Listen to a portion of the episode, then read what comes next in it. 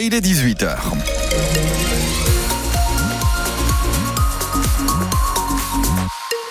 Le journal avec vous, Adrien Bossard.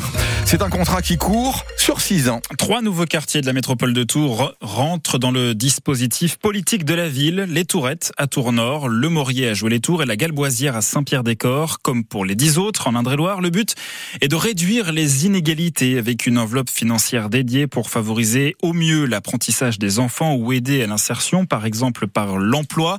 Une politique qui a vocation à se faire avec les habitants, explique Frédéric Ogis, président de Tours Métropole et maire de la ville jocondienne. Ça fait des années qu'on a des politiques publiques où on injecte de l'argent. Et on s'est aperçu avec les assises de la ville qu'on a pu faire le dix-sept octobre dernier, c'est que parfois ça n'allait pas au bon endroit. Et que les populations ne sentaient pas qu'ils avaient de l'aide. Ou ils ne sentaient pas les dispositifs. C'est quand même dommage d'injecter pratiquement trois millions d'euros par an et qu'on se retrouve dans, devant des assises où on nous dit bah, à quoi sert l'argent. Donc ce nouveau contrat de la ville, c'est quartier vers deux mille trente, c'est comment on peut mieux aider, comment on injecte beaucoup mieux de l'argent vers des associations qui, après, peuvent aider nos populations. Ça passe par une meilleure information, qu'on ne saupoudre pas et qu'on n'empile pas non plus les dispositifs sans savoir à la fin qu'est-ce qu'ils deviennent. À un moment donné, il faut aussi faire des bilans et puis il faut s'adapter aux nouveaux besoins des populations. Ce qu'il y avait il y a vingt ans, c'est peut-être pas ce qu'il y a besoin aujourd'hui. Et à Tours, les habitants des quartiers prioritaires sont invités à une réunion publique pour faire part des enjeux de leur quartier, de leurs préoccupations. Ce sera dans un mois, le seize février, à l'hôtel de ville.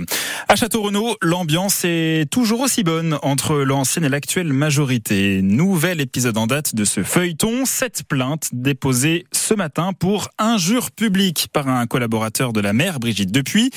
Il accuse l'ancien maire, Michel Cognier, de l'avoir traité de balai à chiottes lors de l'Assemblée générale du Musée du Cuir vendredi dernier.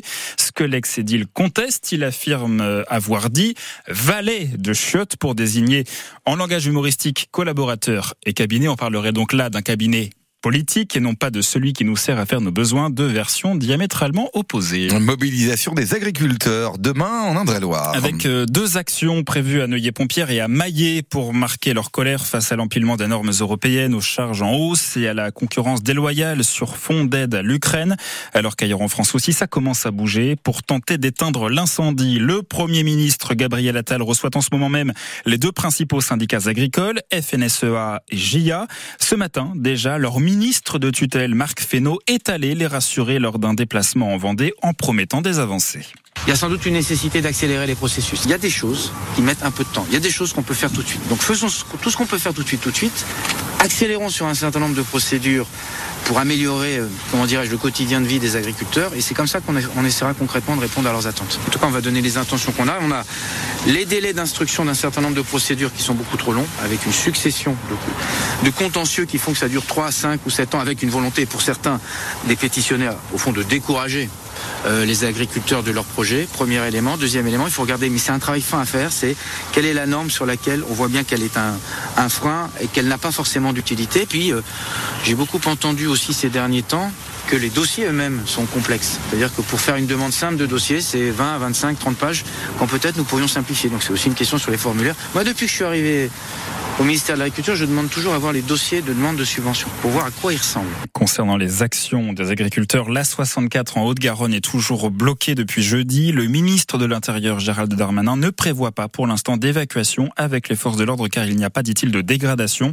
Contrairement à ce qui s'est passé à Toulouse et dans son agglomération où des éleveurs sont allés déverser du fumier dans le centre-ville, la métropole estime à quatre-vingt-dix mille euros le coût du nettoyage et du ramassage des déchets. Le gouvernement veut doubler les franchises médicales. Le processus est lancé pour les boîtes de médicaments, les actes paramédicaux, les consultations ou les examens de biologie. Les nouveaux montants seront effectifs à partir de fin mars. Par ailleurs, le plafond annuel fixé à cinquante euros pour les personnes affectées par une pathologie est maintenu. C'est une étude qui va faire grand bruit à six mois des J O de Paris. Un rapport parlementaire à paraître demain dresse un portrait au vitriol du fonctionnement des fédérations sportives françaises. Entre soi, omerta à tous les étages et défaillance systémique en matière d'éthique, de gouvernance et de lutte contre les violences sexuelles. Il est aussi question de la rémunération anormalement élevée de certains présidents. En premier lieu, celle d'Amélie Oudéa-Castéra à la tête de la Fédération de tennis entre deux mille vingt et un et deux mille vingt-deux. cinq cent mille euros bruts annuels, dont cent mille de primes d'objectifs. Elle qui est déjà dans la tourmente depuis sa nomination à l'Éducation nationale pour ses propos controversés sur l'école publique. Et puis le début à l'instant du match entre la France et l'Autriche à l'Euro de handball. En cas de victoire, les Bleus sont officiellement qualifiés pour les demi-finales. Même un nul pourrait suffire en fonction des résultats des autres concurrents.